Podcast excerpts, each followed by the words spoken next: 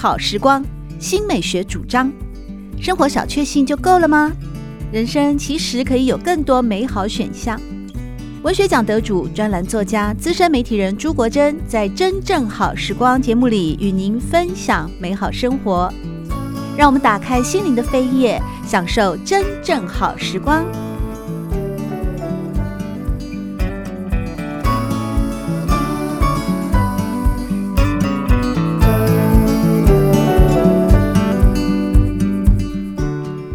友们好，欢迎来到真正好时光，我是朱国珍。在今天的节目里面，我们邀请到的是《旅读》杂志的企划编辑张慧轩，来和大家分享的是五月份的专题。我在咖啡馆等你，慧轩，你在做这个专题的时候啊，会不会采访，或者是说在收集资料的过程当中，喝下了大量的咖啡啊？当当然，我其实这辈子没喝过这么多咖啡。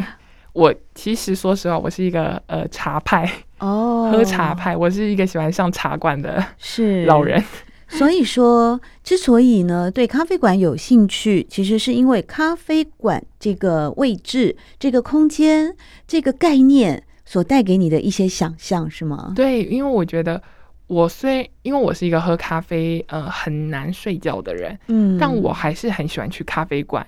不是为了那一杯咖啡，就是为了那一整个情境氛围。而且我觉得，不同的咖啡店都代表着那个主人他的个性。嗯，你能在从中看出，哎，他喜欢植物，哎，他喜欢跟人交流，他把各种的元素展现在他自己的咖啡馆上面，甚至连甜点，你都可以看出那一个咖啡馆的主人有差别吗？有有差别，有些有些其实有些呃咖啡馆主人他不喜欢太甜的甜点。然后有些真的就是你可以分别出来，嗯，对，或是他喜欢比较哦法式或是比较日式的甜点，哦，对，你可以看出这个人的个性，这好细节，对，所以我喜欢就是我喜欢咖啡馆，好，不是因为咖啡，嗯，是因为咖啡馆代表人的个性，或是跟人那种交流的呃温暖的感觉。对，而且整个咖啡馆的概念哦，它似乎已经逐渐形成了某一种。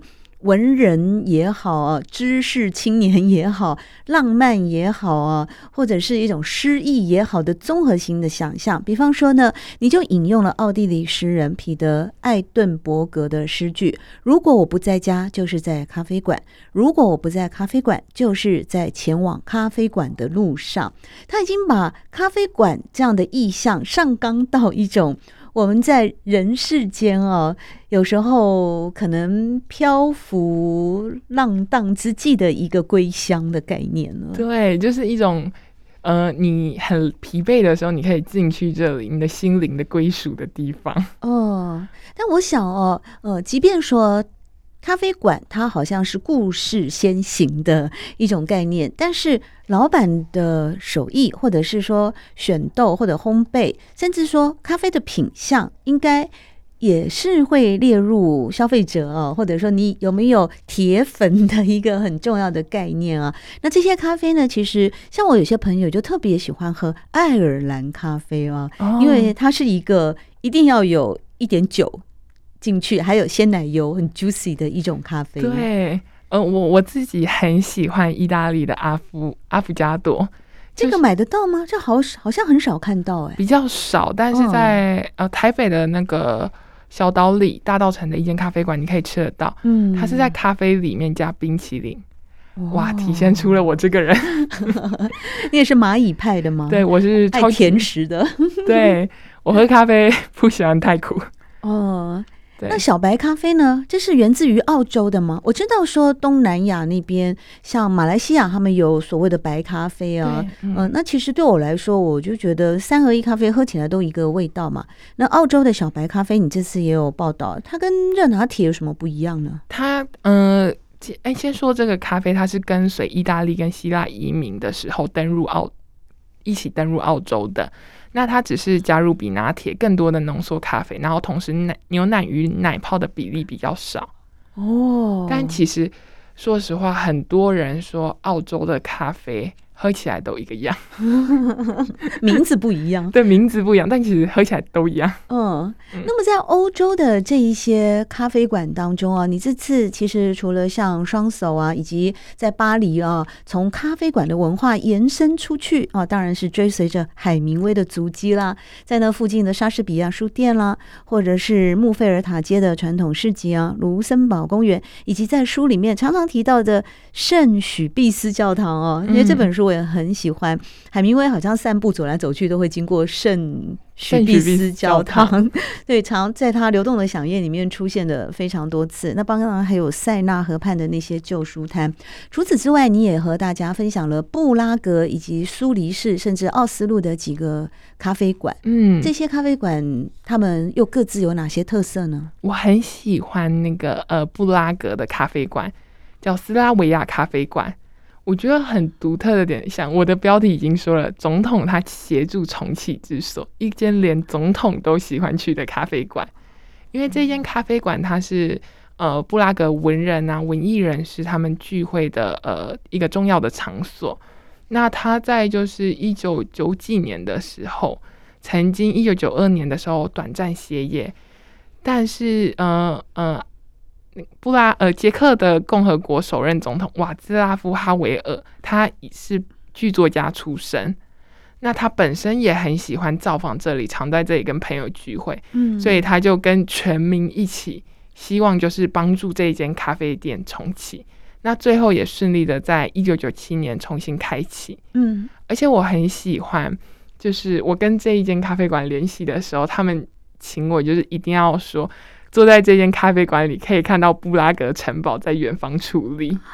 是哦，哇，就马上列入下次去欧洲必访之地。对，然后你坐在这边，可以看到窗外的呃伏尔塔瓦河水缓缓流动，哦、那那一整个氛围都让我觉得，哇，布拉格真的是一个很浪漫多情的地方。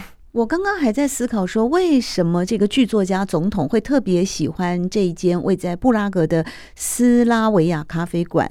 我还在想说，有什么样的特色呢？是有暖气吗？是有好朋友吗？还是有人在这边鼓励你写作呢？后来慧轩就告诉大家了，原来是有 view 啊，对，嗯、最顶级的 view 在这里。哇，那收费会不会也很顶级呢？嗯，收费还好，其实咖啡馆因为是东欧。所以应该是比巴黎再便宜一点。哦、是，那在维也纳的这一间史贝尔咖啡馆呢？嗯，在维也纳的呃史贝尔咖啡馆，其实我个人很喜欢这一间咖啡馆。嗯，因为我很喜欢那个电影《爱在黎明破晓时》，其中有一幕就是男女主角坐在咖啡馆里面聊天，然后他们眼中只有彼此，然后旁边就是那个红色的布艺沙发。我那时候就一直想说，哇，这间咖啡馆到底在哪里？这太浪漫的地方了吧？是，对，所以就是它好像就是体现了那种呃维也纳它那种百年前的那种古典美的样子。哦、所以你到这边还是可以看到，哎，原来百年以前维也纳的咖啡馆是这么的优雅，是这么有呃韵韵味。所以连吊灯啦，那些呃玻璃。窗的装饰啦，很可能都是维持着一百年前的样貌。对对，没错，尤其是呃，他的沙发布艺沙发哦，我对那个沙发真的是 印象深刻。因为一部嗯、呃、文艺爱情电影的场景啊，让你就对这边产生了向往啊。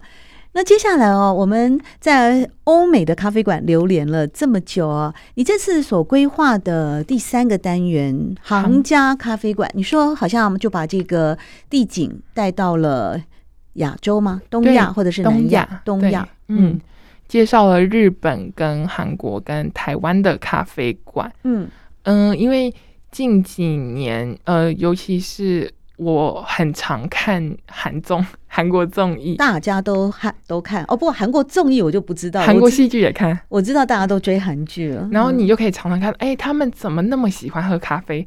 大冬天的也在喝那种冰咖啡哦。对，所以就是有一个传说，就是韩国人的血管里面都留着咖啡。对，那他们的咖啡文化又是怎么样开始的呢？他们的咖啡文化其实也很短暂，也是一百多年的。呃历史而已。嗯、那其实起源跟呃战争也很有关系。一开始的那种呃呃嗯、呃，应该是韩战的时候，有一些呃平价的咖啡大量的出产，为了供应军人的需求嘛。嗯、然后后来到了呃嗯二十世纪末的时候，一些连锁咖啡馆的接连开业。到现今，因为嗯、呃，精品咖啡文化跟韩国人喜欢精致的那一种氛围，其实不谋而合。他们很喜欢一些很精致、很漂亮的东西。嗯、其实咖啡馆文化也是一个很精致、很高雅、很美丽的东西。如果你是一直从欧美的那种风格流传下来的话，哦，确实是走精致化。但台湾这几年也有那种啊，什么行动车嘛？哦，车子的摊餐摊车餐车，对啊，类似这样开的一个小车，就到处在卖咖啡。对，哦，那时候一开始有这样的一种叫行动咖啡馆的时候啊，我也觉得蛮向往、蛮浪漫的。但我后来有一次在花莲的乡下哦遇到了，我买了，天哪，真是让我吓坏了。所以我从此那个想象哦，浪漫的伊尼的想象就完全破灭了。嗯，还还是要看，但是。台湾的那种，呃，Simple Kava，它也是从餐车开始的，嗯，一台三轮车开始的，然后到现在就是变成一个台湾很知名的咖啡品牌。你说什么新坡咖啡吗？新坡咖啡很贵很贵，还要排队的那一间吗？他是因为好像老板得到了，也是一个世界冠军。对，他得到的就是那个世界咖啡师大赛的冠军。他煮出来的咖啡得到了冠军哦。对，他煮出来的咖啡得到了冠军。他到底有什么诀窍啊？我好纳闷呢。哦，其实这一个 我也这个学问太深奥了哦。对，因为我，我说实话，我那个时候跟他问的时候，因为我对咖啡有点距离，有点距离。但他说，其实你就是。每天练习，其实那个味道是一样的。你要练到你的尝出来的那种咖啡的品质是一样的。然后我其实不太懂 什么是一样这件事情。对，你没有在问他吗？嗯，没有在追根究底的问下去吗？但是因为那个是很主观的、很感官性的东西。对呀、啊，对，就像每一家星巴克煮。一样的那个制式化的拿铁，不同的人煮就不一样的味道。哎，对，但他只能很嗯、呃、跟我分享他自己喜欢的咖啡。他喜欢什么？他喜欢很缤纷盛放的咖啡。哦哦，所以那款咖啡豆要让他喝的时候有缤纷盛放的感觉。对，那是哪一种呢？是什么蓝山啊？像艺妓那一种？那很贵耶，开什么玩笑？我觉得跟他这个人性格很符合。他跟我分享，就是说他在那个呃二零一六年那一次呃世界大赛中比赛的时候，嗯，那个评审这么评价他，说他制作的咖啡时散发一种无比正向的乐观能量。是。他煮出来的咖啡有无比正向的乐观能量，还是这位咖啡师在烹调咖啡的过程所散发的明星般的无比正面的能量呢？是他烹调时散发的。所以这个是盲测吗？嗯，就是说评审盲测的意思，就是说评审不看人，只喝咖啡的，有点像我们文学奖比赛啊，或者是说学测考试的时候，学生是不知道名字的嘛，你只会看他的作文好不好给分。盲测就是评审也不会看到你在那边，像你参加那个料理的话，chef 就会给你看到他现在正在炒什么。盲测就是一号、二号、三号、四号、五号，不知道名字，但是你就拿出来喝，那评审就说：“哦，五号最棒。”结果一揭晓啊，五号就是某某人。哦，这我不确定，这我不确定。哦，嗯，但是他既然看到他泡咖啡，感觉。不太确定，不太确定。嗯、不过，总之他拿到第一名了嘛。对，然后他也打出了个人的品牌哦。对，哦，也算是台湾之光了嘛。台湾之光。在日本呢，日本的这种你所定义的行家咖啡馆呢，如果说我们到了日本，到了东京，有机会，现在疫情解封了，也好多人去日本玩了。到日本的话，你你必要探访的行家咖啡馆是什么？我我最想去的是大阪的一家咖啡馆，咖啡馆叫 Mayor、嗯。Coffee Rooster，它是一个连锁店还是只在大阪才有？嗯，它只在大阪才有，它不是连锁店，它是很直人的咖啡馆。对，这这一段呃咖啡馆主理人，他们是一对夫妻，嗯、他们原本是住在咖啡之都墨尔本。对，墨尔本又叫咖啡之都。对，在澳洲，在澳洲，可是澳洲的。咖啡，你刚刚不是说喝起来都一样吗？一样，但是也都是从意大利啊，但是从欧洲他们的呃咖啡的冲煮技艺，技艺就是很成熟。哦、那里呃咖啡师的培育很成熟。哇，原来如此。对，对嗯、然后所以他们以前住在墨本，然后后来搬搬到了日本的大阪。对。那所以是嗯、呃，不是日本人吗？是外籍，是，是日本人，是日本人，是日本就返乡了，对，是返乡了，嗯，对。然后他们曾被知名的旅游网站评比为就是世界五十最佳咖啡的第三名。然后亚肯定一定要去的、啊，对，世界五十排到第三啊，对，排到第三。台湾进去几个世界五十？嗯，新波咖啡，然后还有那个，还有那个 Fika Fika，哦，Fika Fika 我知道，对，嗯，台湾这两个，我记得还有一个是在。是在大安区的东门站的。亚洲地区的必去咖啡馆进榜的多吗？嗯、呃，他嗯，亚洲应该一半一半吧。哦，所以亚洲人现在真的也很爱喝咖啡。对，亚洲咖啡其实很厉害。哇，对。那这间咖啡馆它还有什么特色呢？除了它的老板娘是从咖啡之都墨尔本哈 决定要返乡归于返乡来开咖啡馆之外呢？嗯。嗯其实他们每天都会呃杯测锻炼自己的感官技能。那他们一天要喝多少杯咖啡啊？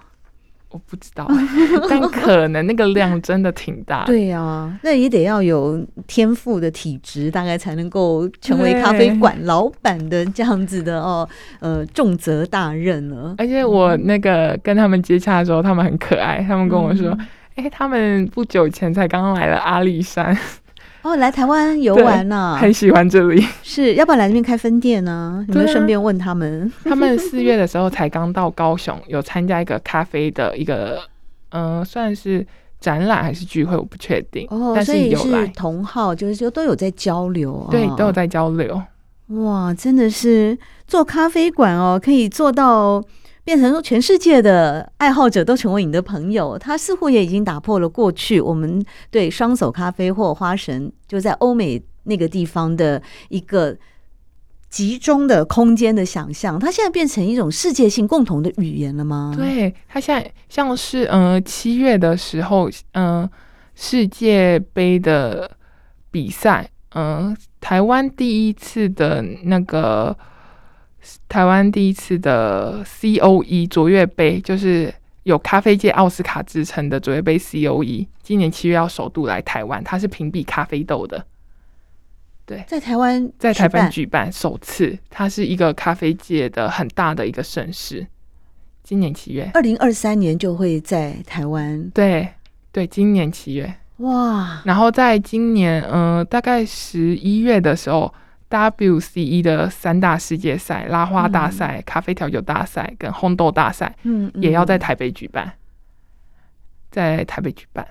感觉整个咖啡文化，其实，在我们美丽的宝岛台湾是已经盛开当中了，好像百花齐放当中。对，尤其是因为今年。又更有那种蓬勃发展的感觉。疫疫情结束之后，很多人又可以重新聚在一起，哎，一起品味这个咖啡，讨论咖啡。对对，但我比较好奇的是，哦，这次咖啡馆为什么没有讨论到像香港或者是更加国际化的新加坡呢？哦，因为我那个时候在设定主题的时候，嗯。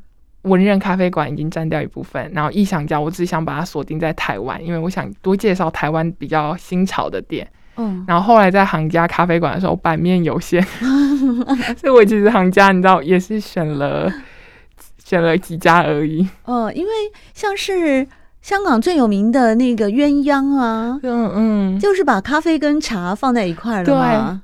我本来有选的，又加上香港过去是英国的殖民地的时候嘛，它其实西化的更早了。嗯，感觉在香港这个地方，尤其是光是鸳鸯啊，就是茶室，呃，他们叫做不叫咖啡馆，但嘛叫茶室之类的嘛。对，对嗯，那也是都是一种呃文化交融啊，东西方文化的融合。对，所以它其实可以衍生出来咖啡馆的另一种风貌嘛。对。我我实在很可惜，我本来有列进去的，是谁帮你删掉了呢？哦，不好说，但是也没有关系，因为其实透过了这一次的咖啡馆的一个整合专题的报道啊，我们也透过了慧轩帮我们采访、调研、收集到了非常多关于咖啡馆的身世，而且是在台湾原来啊，诶，这个美好的或者是特殊的哦。咖啡馆还不仅仅是在北台湾呢，很多都是在中南部哦。对，其实现在嗯、台中、台南也陆续很多很精致的咖啡馆就是开业。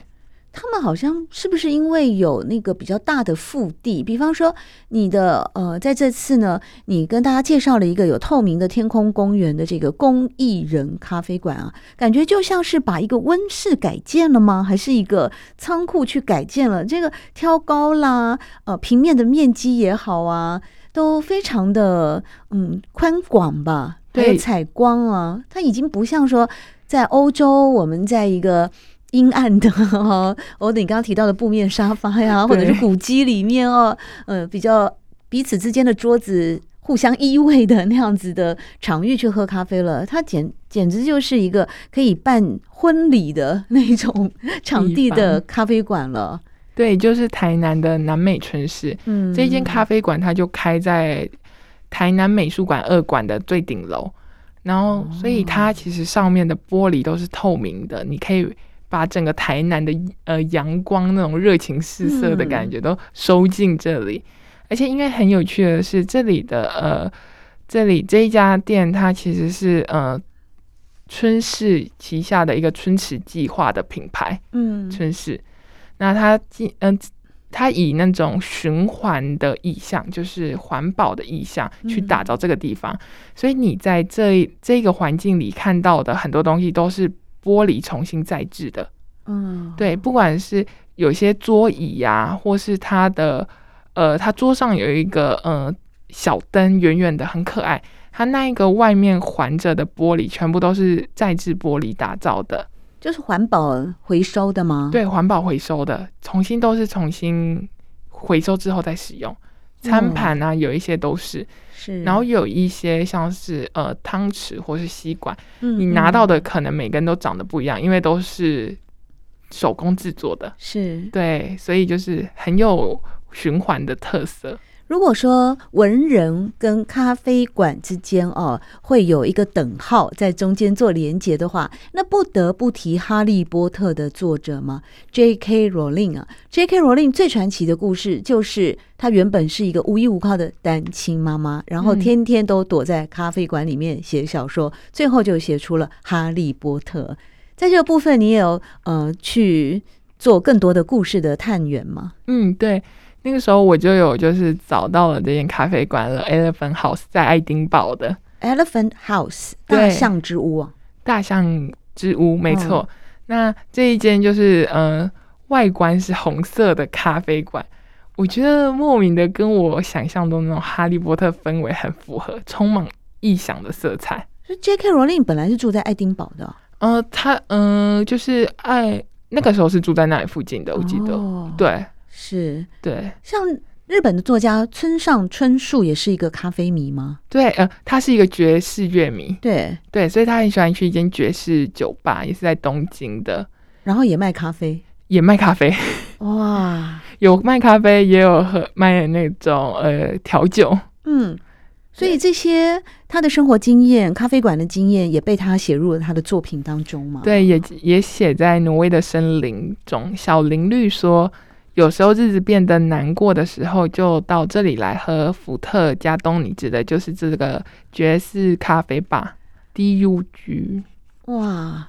所以说，文人哦，或者艺术家，或者是音乐家，或者是艺文界的人士，好像跟咖啡馆多多少少都是有一些呃很紧密的关系哦。嗯，但是除了艺术家之外，时至今日呢，随着我们人均的所得的提升哦，其实对于咖啡来说，或者是追求咖啡文化，就或者要喝一杯好的咖啡，它其实已经不是像过去。很贵，或者很精致，或者是很高尚、遥不可及，它越来越平民化了吗？对，因为现在的咖啡，其实我在做这一次调查的时候，我发现一个很惊人的数据，嗯，就是财政部海关进出口统计数据显示，就是二零二二年台湾进口咖啡豆金额是二点七亿美元。我想说，哇，真的喝这么多咖啡，然后就是二零二二年的呃台湾进口呃 I I C O 国际咖啡组织统计，二零二一年台湾咖啡消费量达到。二十八点五亿杯，然后经济产值有近新台币八百亿元，所以因为你现在那种路上咖啡馆 Seven 啊那一种卖的很便宜的咖啡馆，那五六十块，嗯，四五十块的，是就算是便宜，但是因为大家喝的量多哦，喝的量多哦，对，二十八亿，你刚才说啊，对我说二十八点五，二十八点五亿杯，对，啊经济产值是新台币八百亿元。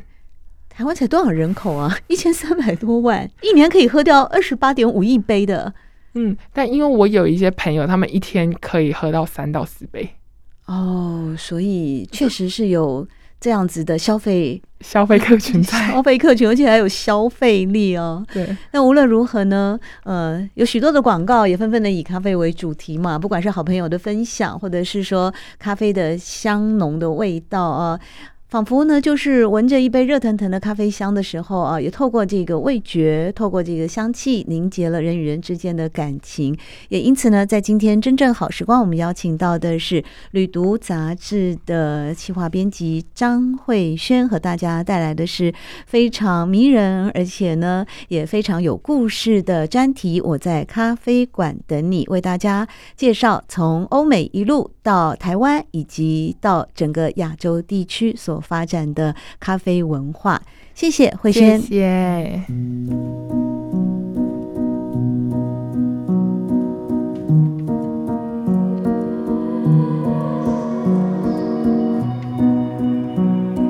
真正好时光，每个星期六早上八点钟到九点钟，在汉声广播电台全国联播网播出。节目在广播频道播出之后，也会上传到汉声广播电台的官网。在官网当中，您可以在经典回放的单元里搜寻“真正好时光”，随时收听到国珍为各位制作的精彩内容。喜欢朱国珍制作主持的《真正好时光》，欢迎您订阅、分享或留言，随时保持互动，一起共享美好生活。